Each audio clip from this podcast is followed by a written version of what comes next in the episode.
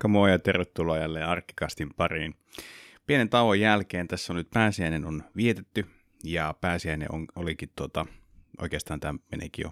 sitten saman tien kuulumisosioon, mutta sitä ennen vielä ihan perustiedot, eli, eli tosiaan tämä on siis Nakkilan seurakunnan podcasti ja, äh, ja nimenomaan nuorisotyön podcasti ja minä olen nuorisotyön ohjaaja Kai Korpi. No niin, äh, niin, pääsiäinen oli ja meni, äh, kristikunnan suuri juhla ja, ja muistutus siitä, että miksi, miksi Jeesus on niin olennainen tuota noin, niin, henkilö meidän uskonnossa. Ja, ja tuota, jälleen kerran muisteltu sitä, miten välit Jumalan kanssa on taottu taas hyviksi ja, ja tuota noin, niin, yhteys pelaa. Mutta tosiaan tuossa pääsiäisenä meillä oli tämmöinen pääsiäisvaellusprojekti, eli meillähän Nakkila seurakunnassa on tämmöinen vaellusprojektisysteemi, joka menee niin, että joka toinen vuosi on joko pääsiäisvaellus tai jouluvaellus. Ja eli, toisin, eli tämähän tarkoittaa sitä, kun joka toinen vuosi on jompi kumpi, niin näiden vaellusten välillä on siis neljä vuotta tulee. Eli nytten oli pääsiäisvaellus,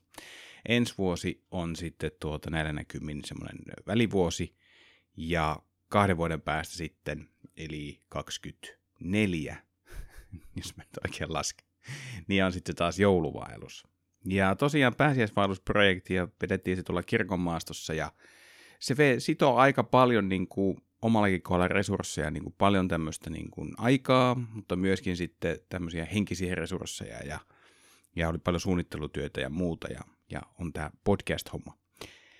Jäänyt sitten tämmöiselle ää, tarkoituksettomalle tauolle. Joo, tulikohan se nyt tuo sanottua oikein. Mutta tuota, pääsiäisvaellussysteemi oli tosi kiva. Mulla oli tosi antoisaa olla siellä ja nyt tosiaan kahtena viikkona, eli ennen sitä pääsiäisviikkoa, hiljaista viikkoa, niin meillä oli aamuesityksiä, jolloin tuota, kävi kouluilta ja päiväkodeilta ja eskereistä porukkaa sitä kahtomassa ja, ja tuota, itse olin tekemässä siinä tosiaan valoja ja vaihtamassa kuvia tota, valkokankaalle ja sitten laittamassa soittamassa musiikkia ja ääniä tuommoista. Eli hoidin tämmöistä audiovisuaalista puolta ja tosiaan, koska piuhat oli niin lyhyet, niin mun toimipaikka oli tosiaan siinä kastekappelissa ja mä olin vähän niin kuin siinä seinän takana, sen saarnaustuolin takana siellä kappelin puolella. Ja oli sillä tavalla mielenkiintoinen, että en niin kuin nähnyt, mitä kirkkosalissa tapahtui, eli kun sinne väki aina saapuu, niin ihan joutu kuuntelemaan se, että siinä vaiheessa, kun se kahina alkoi loppua sillä salin puolella, mä tiesin, että suurin piirtein kaikki istuu, ja tiesin laittaa sitten musiikkia vähän hiljemmalle, ja viimeistään siinä vaiheessa, kun tämä vaelluksen opas äh, aloitti sitten jäl- siinä tuota äh, kirkkosalissa ää, oman tarinansa jatkamisen, niin siinä vaiheessa tietenkin osasi sitten viimeistään laittaa musiikit sitten ihan kokonaan pois. Ja ja näin edelleen. Mutta kyllä niin kuin oli mukava kuunnella, että siellä selkeästi oltiin hyvin innostuneita ja oli myöskin tämmöisiä, ää, miten se sanoisi, oli vähän niin kuin ihmiset olivat, tai lapset oli niin kuin lumoutunut tästä, että siellä hyvin paljon purettiinkin ääneen ihmetystä ja, ja, ja tuota noin niin, muuta vastaavia tunteita. Ja se oli kyllä mukava ja antoi, se antoi itselle tosi paljon. Ja tosiaan hiljaisella viikolla sitten oli näitä yleisöesityksiä, eli ne oli esityksiä, jonne sitten sai illalla kuka tahansa tulla, ja siellä sitten oli vähän aikuisempaa porukkaa paikalla. Mutta toi projekti on, on nyt taputeltu ja nyt on sitten jatkettu vähän niin kuin taas normaalia toimintakautta. Tosiaan tuossa nyt oli vähän, oli, oli viikko, tuo hiljainen viikko, että ei ollut nuorten iltaa eikä sitten arki hengaamua, mutta nyt ollaan taas palattu palattu ihan normaaliin. Semmoisia lyhyitä kuulumisia tässä ja se, mitä, mistä mä ajattelin vähän höpötellä tässä nyt tällä kertaa, niin on hakkerointi. Ja, ja mulla on ollut mahdollisuus, tai mulla oli mahdollisuus tota noin, olla kuuntelemassa aiheeseen liittyvää webinaaria, joka tota, oli suunnattu ehkä enemmänkin sitten niin kuin nuorisotyön tekijöille. Eli käytiin vähän läpi siinä sitä, että mitä hakkerointi on ja miten se näkyy ja niin edelleen. Mutta tosiaan niin tämmöinen tota, osaamiskeskus kuin Verke niin on, on nyt ottanut hienosti asiakseen vähän käydä läpi sitä, että ihan meille aikuisille työntekijöille, että mitä se hakkerointi on ja, Ja tuota, jos se sattuu kiinnostamaan teitä, niin verke.org-sivustolta löytyy tämmöiset tarinat ja heidän Instagramistaan myös, missä käydään läpi näitä keskeisiä ajatuksia. He ovat haastatelleet tuota, noihin storeihin tota, tietoturva-ammattilaisia ja myöskin sitten tuota, kyberrikollisuuden parissa toimivia ihmisiä ja hakkereita totta kai. Mutta siis äh, tuossa hyvin avattiinkin noissa tarinoissa sitä, että mikä se mielikuva hakkeroinnista tai hak- hakkerista on. Ja kyllähän se, kun nyt tässä tietenkin Ukrainan sodan aikana, niin hakkerointikin on noussut äh, täysin niin kuin uudenlaiseen arvoon, että siellä niin kuin puoli ja toisen ei, ei pelkästään nyt käydä pel, niin kuin sotaa siis niin kuin aseellisesti fyysisessä maailmassa, vaan sotaa käydään myöskin tuolla kyberavaruudessa, eli siellä puolin ja toisin hyökkäillään, hyökkäillään sitten toisten palveluiden kimppuun ja, ja näin edelleen, ja sitten tietenkin tämä anonymous, osaa puhuakaan. Niin kuitenkin, mutta kuitenkin tämä tunnettu hakkeriryhmä, että se on ilmoittanut, että jossain vaiheessa että se otti niin kuin Venäjän TV-kanavan lähetyksiä haltuunsa ja, ja tämmöistä.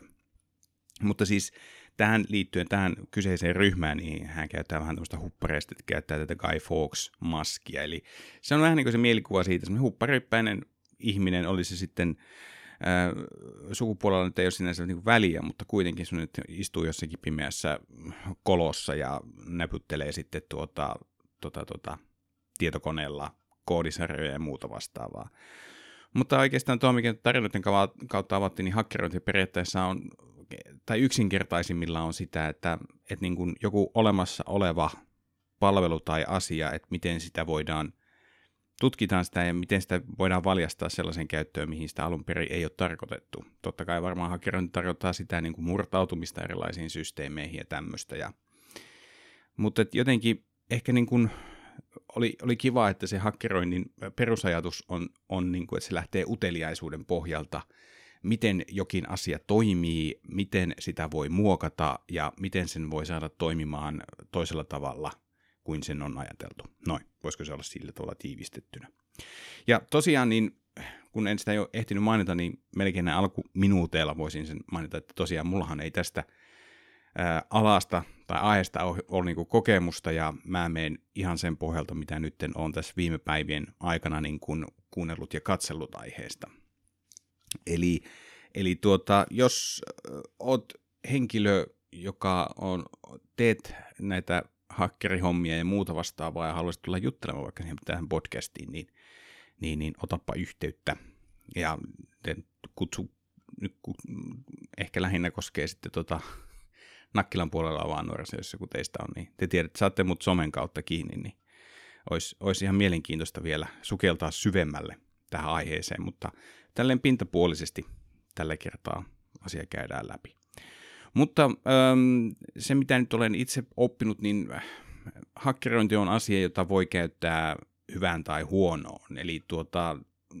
on vähän niin kuin laitettu ihmisten päälle tämmöisiä hattuja. On valkohattuhakkereita, jotka sitten niin kuin enemmänkin on sen niin kuin hyvän puolella. Eli he ovat hakkereita, jotka nimenomaan etsivät virheitä – ja jos on vaikka tietoturvauhkia, aukkoja tai muuta, niin he etsii niitä ja ilmoittaa niistä eteenpäin, kun taas sitten on tämmöisiä mustahattuhakkereita, jotka ää, toimii ehkä sitten siellä lain toisella puolella ja, ja etsivät semmoista henkilökohtaista hyötyä ja nimenomaan niin kuin haluavat sitten hyödyntää näitä tietoturva-aukkoja omiin, omiin tarkoituksiinsa. Eli mitä se sitten on varastaa tietoja tai oikeastaan tietojahan se nykyään on, eli, ja, ja käyttää sitä sitten tota noin, niin jotenkin, että niistä on taloudellista hyötyä. Ja on myös mainittu sitten tämmöiset harmaa hattuhakkerit, jotka toimii vähän niin kuin näiden kahden välimaastossa ja jonkinlaisen oman moraalikoodinsa mukaan sitten, että välistä saattavat hakea sitä henkilökohtaista hyötyä ja välistä taas kokevat tarpeelliseksi toimia sillä valkohattujen puolella, eli ilmoittaa vakavista tietoturvauhista ja pyrkiä näin sitten tuota, estämään joidenkin palveluiden tämmöinen, tai niin palveluiden rikollinen murtautuminen. Mutta ja nyt tuossa webinaarissakin, niin missä oli mukana, niin siinä oli tämmöinen, äh, oliko se nyt Niksu, olikohan joku tämmöinen tietoturvayhtiö, niin sillä oli tämmöinen äh, Aapo-niminen kaveri, joka teki sitä hakkerointia sinne webinaarin aikana, eli otti, näytti miten web-sivulle, en tiedä oliko ihan joku oikea sivu vai oliko, oliko se vain rakennettu ikään kuin näytteeksi tätä varten, ja hän sitten hakkeroitui sinne sisään ja pystyi muokkaamaan sitä sivua ja näytti, miten sieltä pystyy sitten varastamaan tietoja ja näin edelleen. Ja mielestä tuo hakkerointi on semmoinen asia, että, että, se, että se jotenkin itsellä on tuntunut, että se on ollut semmoinen niin kuin pienen, pienen, pienen tuota porukan jonkinlainen harrastus, ja se, se hakkeriryhmittymä niin kuin ehkä haluaakin toisaalta pysyä jossakin piilossa tai näin edelleen, mutta on, on hienoa, että sitä tuodaan tavallaan niin kuin nyt vähän valoon. Ja miten periaatteessa kuka tahansa voi alkaa harrastamaan tätä ja kuka tahansa voi valjastaa niitä taitojansa myöskin hyvään ja, ja tota, ainakin ää, tällaiseen, tällaisen kannustamiseen oli, mainittiin tämmöinen bug bounty systeemi, eli esimerkiksi näissä verkentarinoissa Lähitapiola oli siinä, eli tämä vakuutusyhtiö, niin, niin, niin heillä ja monella muillakin firmoilla on tämmöinen bug bounty-ohjelma, eli on mahdollista etsiä ää, luvan kanssa tietyin ehdoin, niin, tota noin, niin koittaa on, niin etsiä tietoturva-aukkoja, murtautua heidän järjestelminsä ja, ja tuota, mikäli onnistuu siinä ja raportoi siitä, niin on, on mahdollista saada jonkinlaista korvausta, palkkiota – ja tietenkin firmasta riippuen, niin palkkiot voi olla T-paidoista sitten useisiin kymmeniin tuhansiin dollareihin. Että tota, mäkin vähän niin kuin mietin sitä, että siinä tota, ton kyseisen webinaarin aikana, että kuinkahan taitava pitää olla, jotta voi niin kuin miettiä niin, että jopa ansaitsisi elantonsa tuollaisella tota, niin kuin järjestelmävirheiden etsimisellä, bug bounty-ohjelmalla – et tietenkin mitä isompi yritys, sitä enemmän varmasti on rahaa laittaa siihen palkkioon. Ja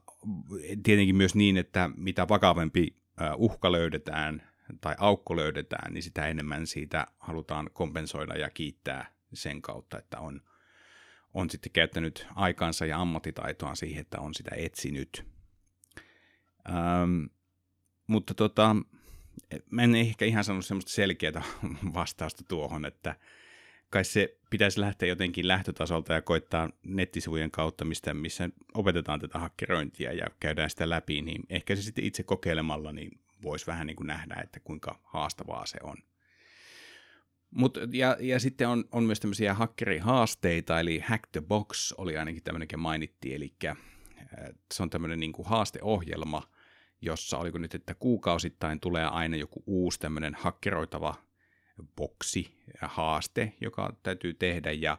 ja tuota, sen mukaan, miten noissa suoriutuu, niin, niin, niin tuota, sä saat siitä pisteitä ja sulle aletaan luomaan semmoista rankingia siellä. Eli sekin on niin kuin mielenkiintoinen tapa, että jos tuntuu, että haluaa vaikka niin kuin kokeilla ja treenata tämmöisiä. Ja sitten oli tota, tämmöinen Generation Z Challenge, joka on ihan suomalainen, ja oliko nyt challenge.fi-sivulla –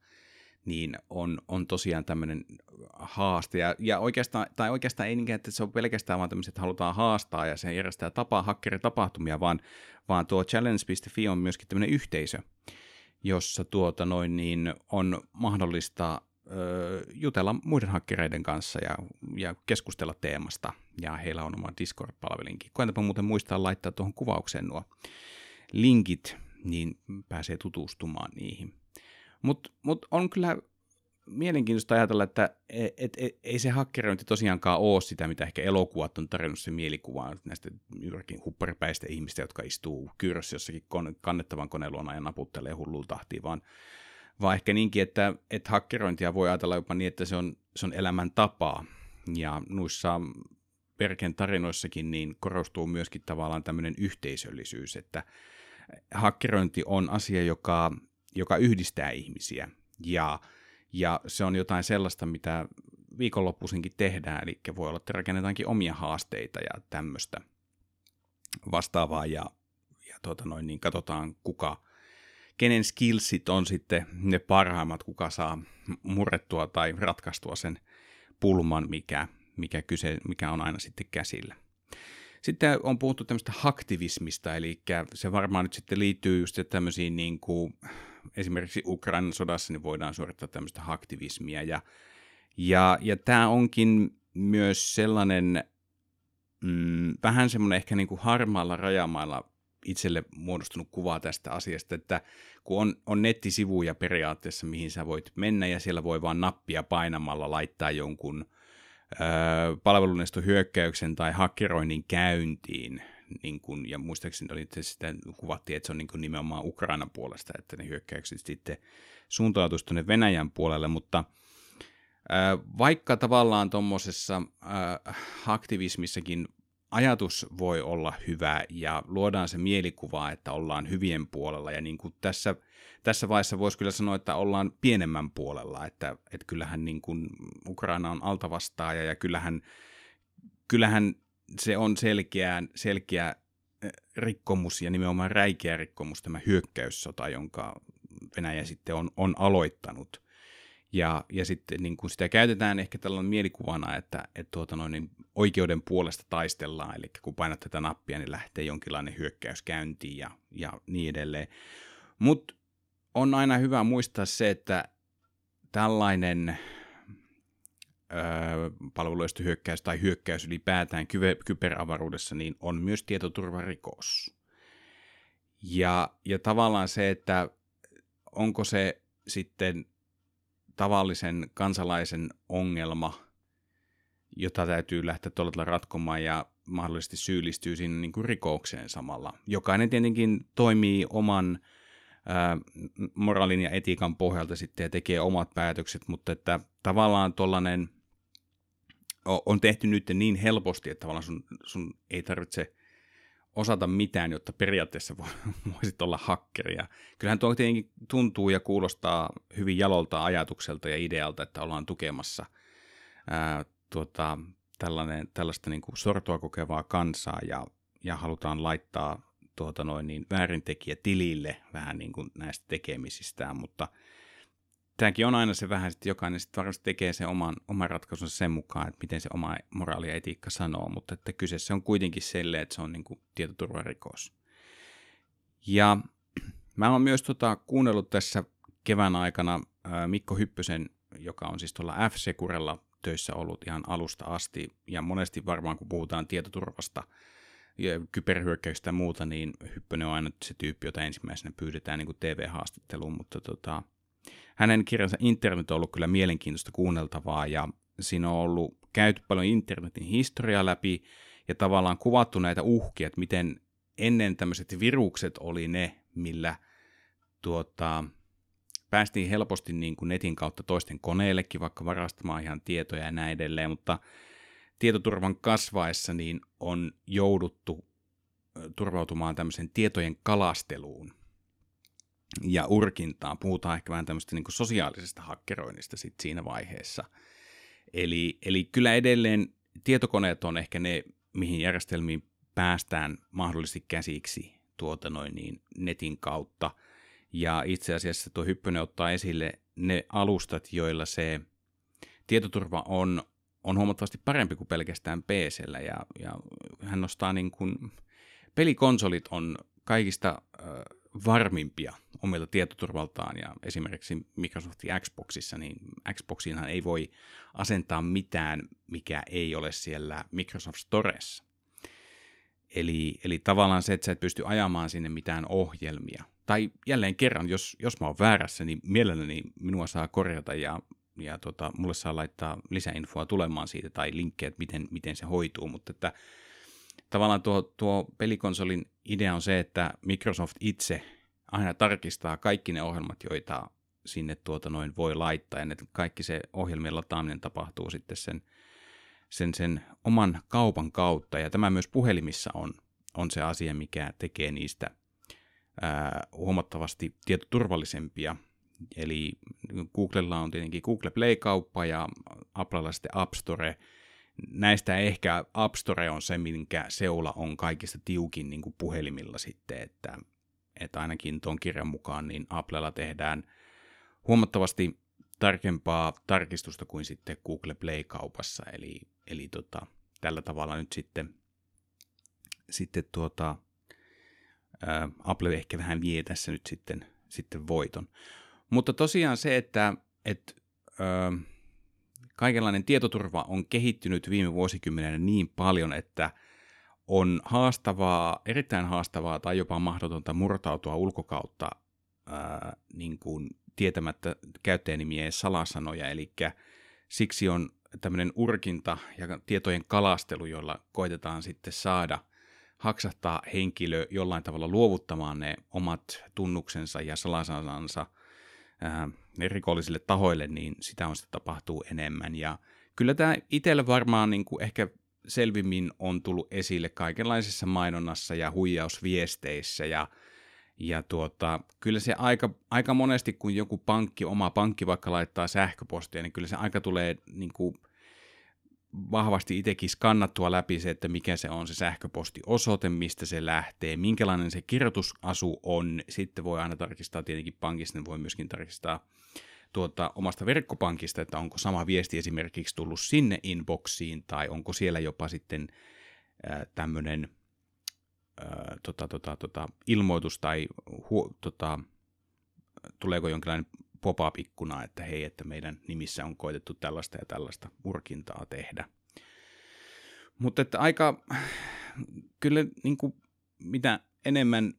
tota, keksitään ratkaisuja tuon tietoturvan ja tuommoisen hakkeroinnin estämiseksi, niin, niin, niin sitä enemmän kyllä koko ajan myöskin puretaan näitä ja keksitään uusia tapoja – saada ihmisten tiedot haltuun. Ja, ja kyllähän niin kuin yrityksillä on aika iso vastuu tässä, että jos me mietitään tota psykoterapiakeskus Vastaamon kohua, joka, joka on niin kuin